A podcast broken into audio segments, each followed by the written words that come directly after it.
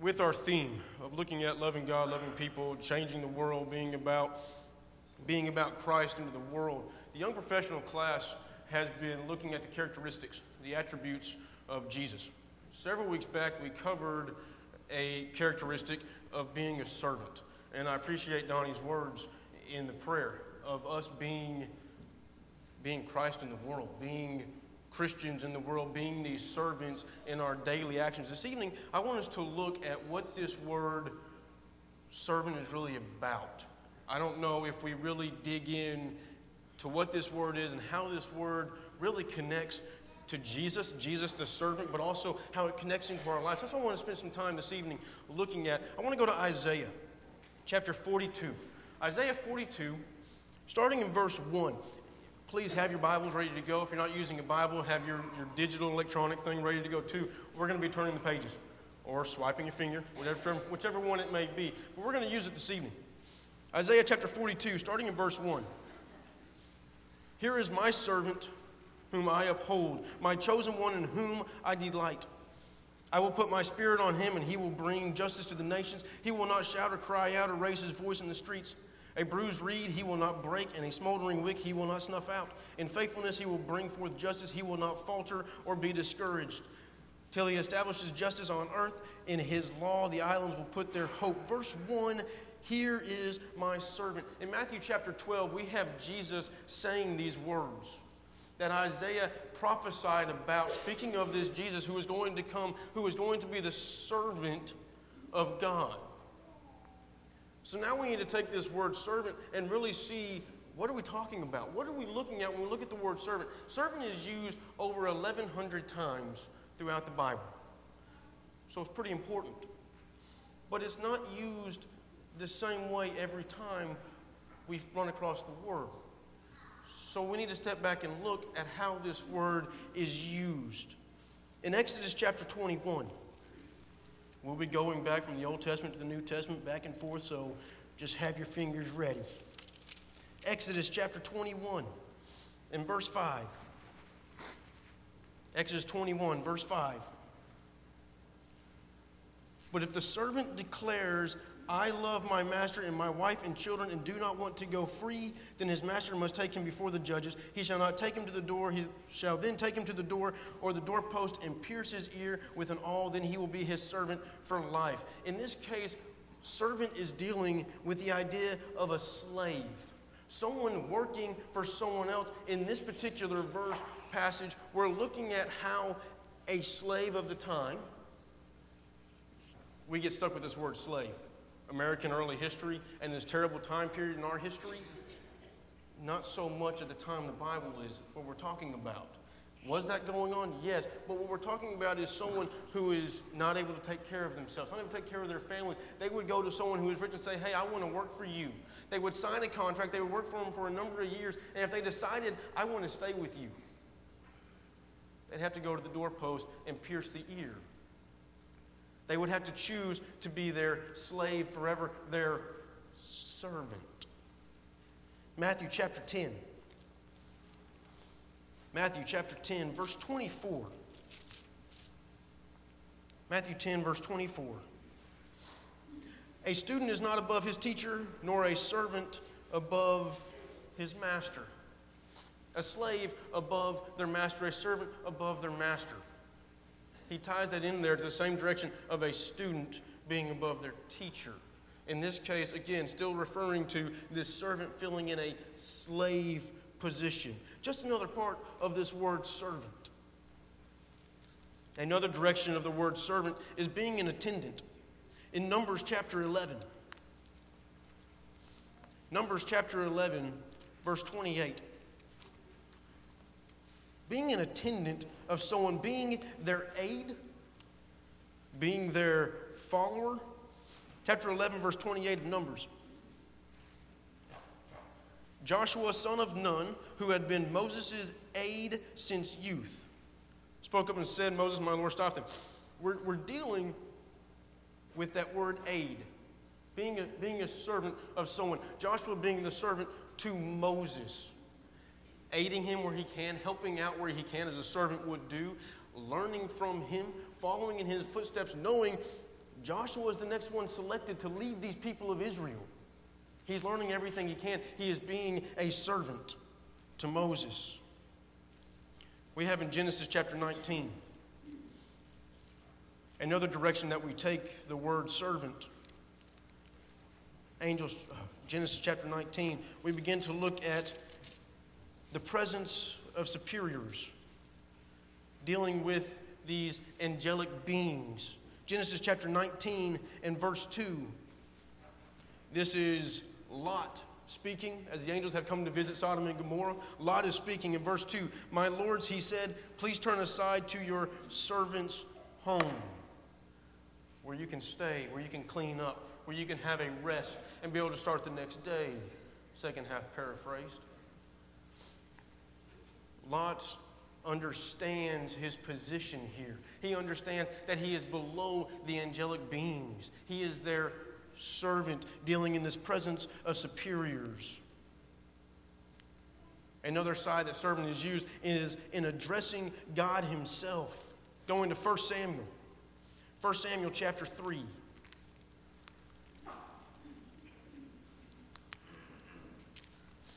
First Samuel chapter 3, we're dealing with Samuel being called, being summoned in verse 9.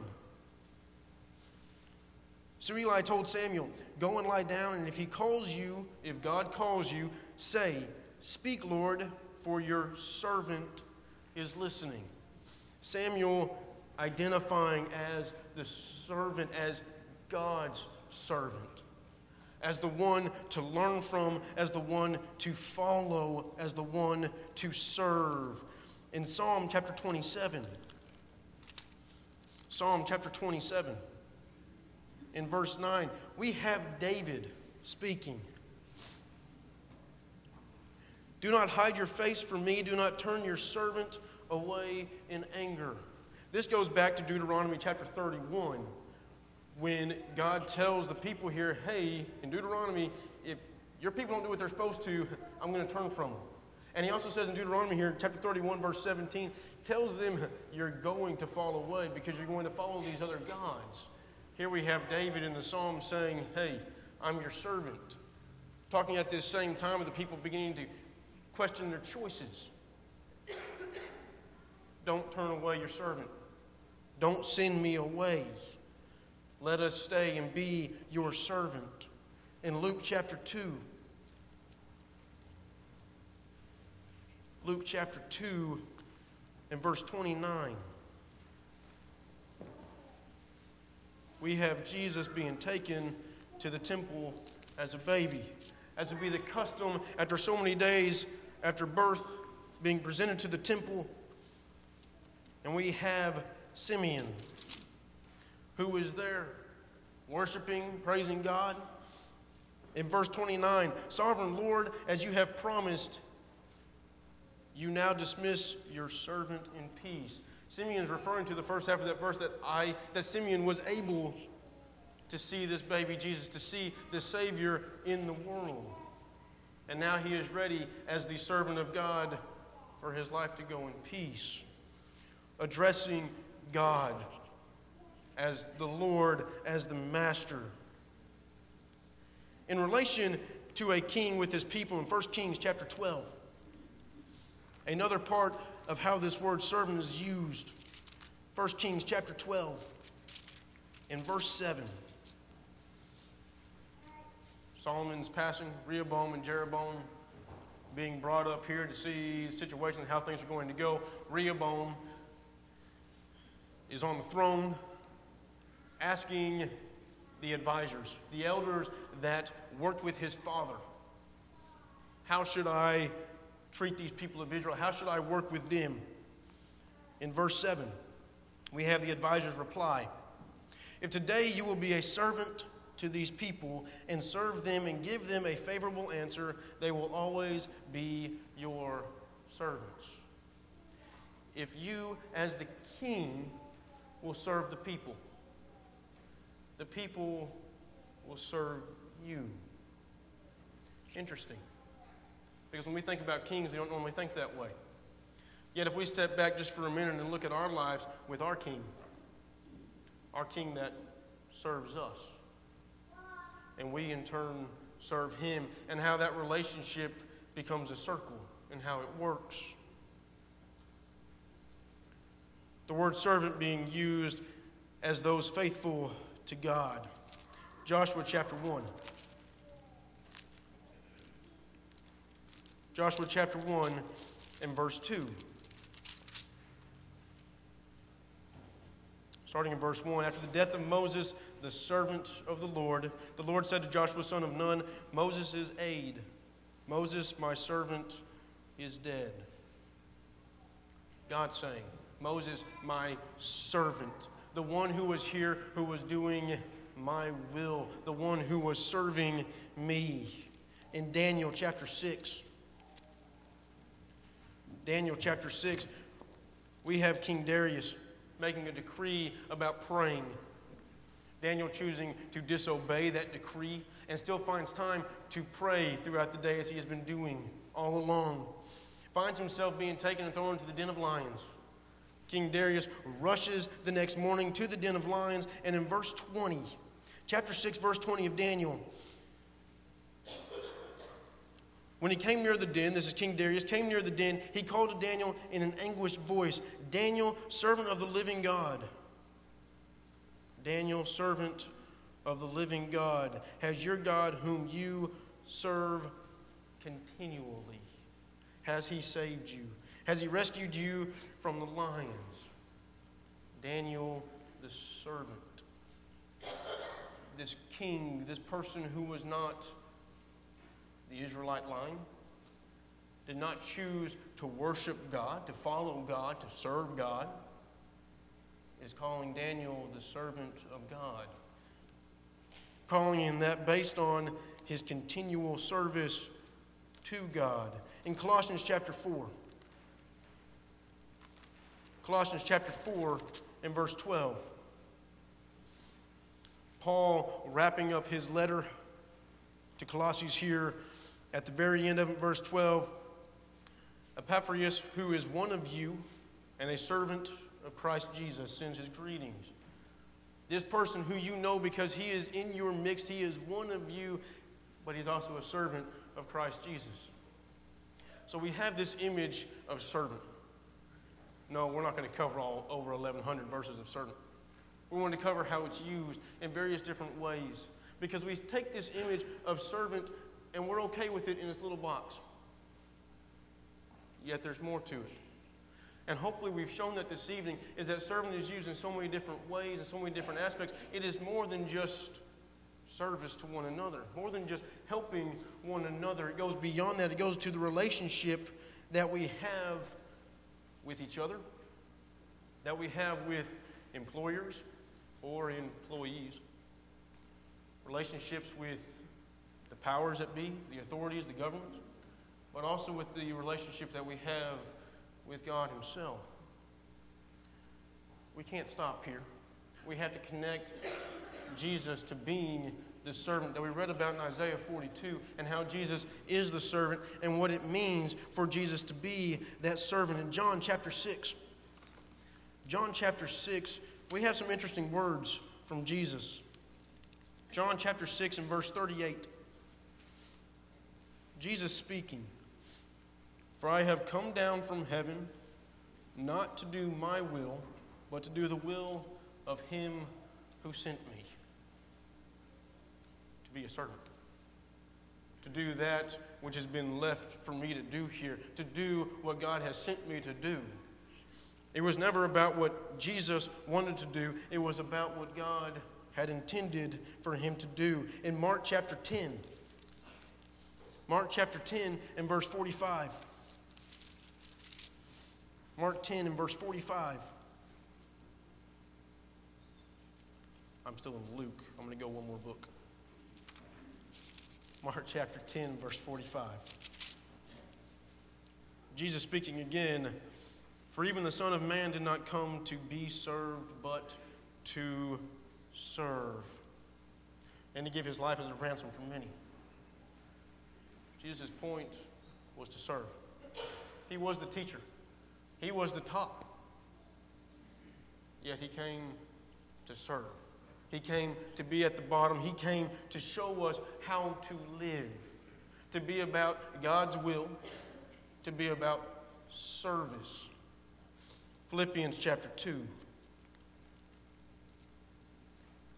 Philippians chapter 2, we see a little bit more from this Jesus and his intentions. Philippians chapter 2, starting in verse 6. Who, being in very nature God, did not consider equality with God something to be grasped, but made himself nothing, taking the very nature of a servant, being made in human likeness. And being found in appearance as a man, he humbled himself and became obedient to death, even death on a cross. Not his plan, not what he wanted, God's will.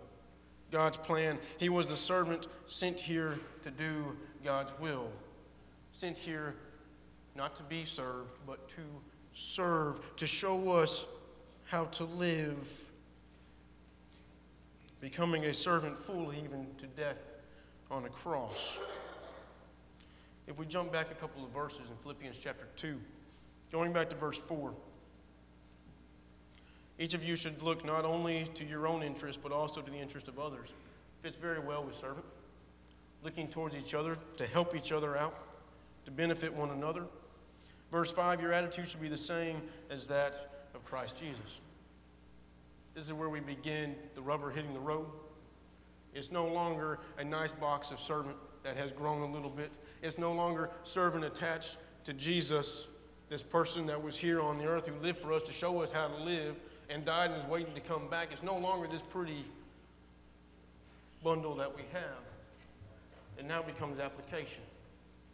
Because our attitude should be the same as that of Christ Jesus. Our attitudes should be that of being a servant.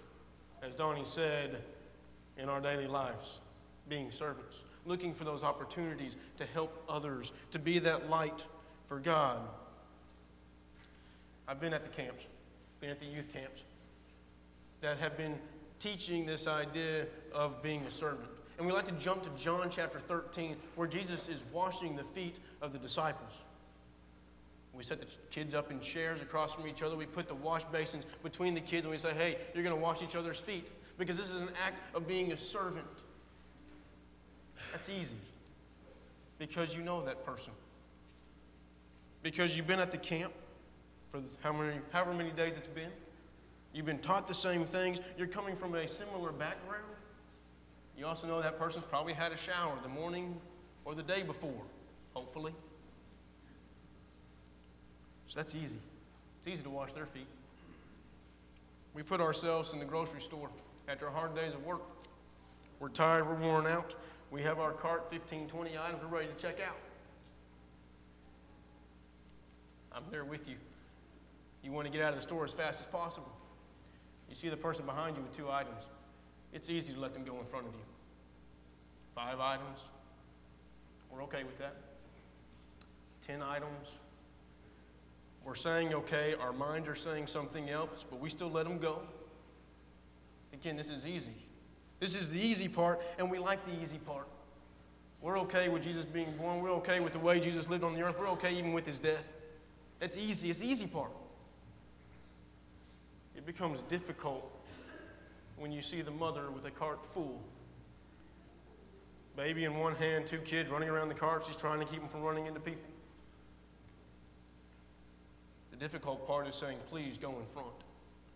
Please let me help you check out. That's difficult. It's easy to wash those feet of the people you know. It's difficult to wash the feet of the person standing at the corner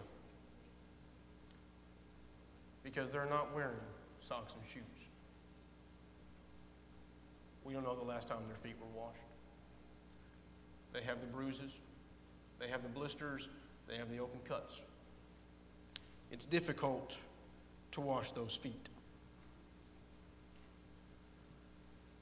Jesus didn't stop at the easy. John chapter 13. Jesus washing the feet of the disciples. After Jesus washes the feet of the disciples, they sit down at the table for the meal.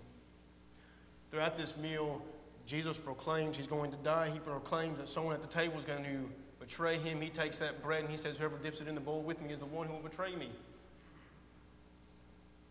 Judas is at the table, dipping that bread in the same bowl at the same time with Jesus. When Jesus washes the feet of the disciples, he also washes Judas's feet. I know we get stuck on Peter. Wash all of me. But Judas is there. The man that Jesus knows is going to betray him. Judas knows in his heart what he has already decided to do. We find that out a little bit later as Jesus sends Judas out. But he washes his feet. How difficult to wash those feet. Maybe he scrubbed a little bit harder. I'd have to say no. Probably washed them with the same care and tenderness he washed the other 11. Because Jesus was being a servant. How about at the arrest? Easy, right? Being arrested. What about the humility that comes with that? The embarrassment that comes from being arrested. Being on trial before numerous courts knowing you're innocent, yet standing there not saying a word to defend yourself. Easy, right? Being turned over to the soldiers, to be beaten, to have thorns pushed into your head, to be mocked, to have your body physically torn to have the instrument of your death placed upon you and told you to lead it through the streets to be nailed, to be lifted up, to have insults hurled at you by the passerbys, which would have been the custom of the days, to hurl insults at the criminals. Easy, right? What about the temptation on the cross? Come on down. Show us who you are. Let us believe that you're the Son of God. Let us see your power. We know in Matthew 26 Jesus prays three times. Verse 39, 42, and 44. Paraphrased, I don't want to do this. If there's any other way to do this, let it be done. The last words are key. But not my will, but yours. Not easy. Not easy to know where things are going and to still be the servant. Because through his entire life, he has shown us how to live, how to be the servants that God requires us to be. In our songbooks, number 694, the words to this song Lord, make me a servant. Lord, make me like you. For you are a servant, make me one too.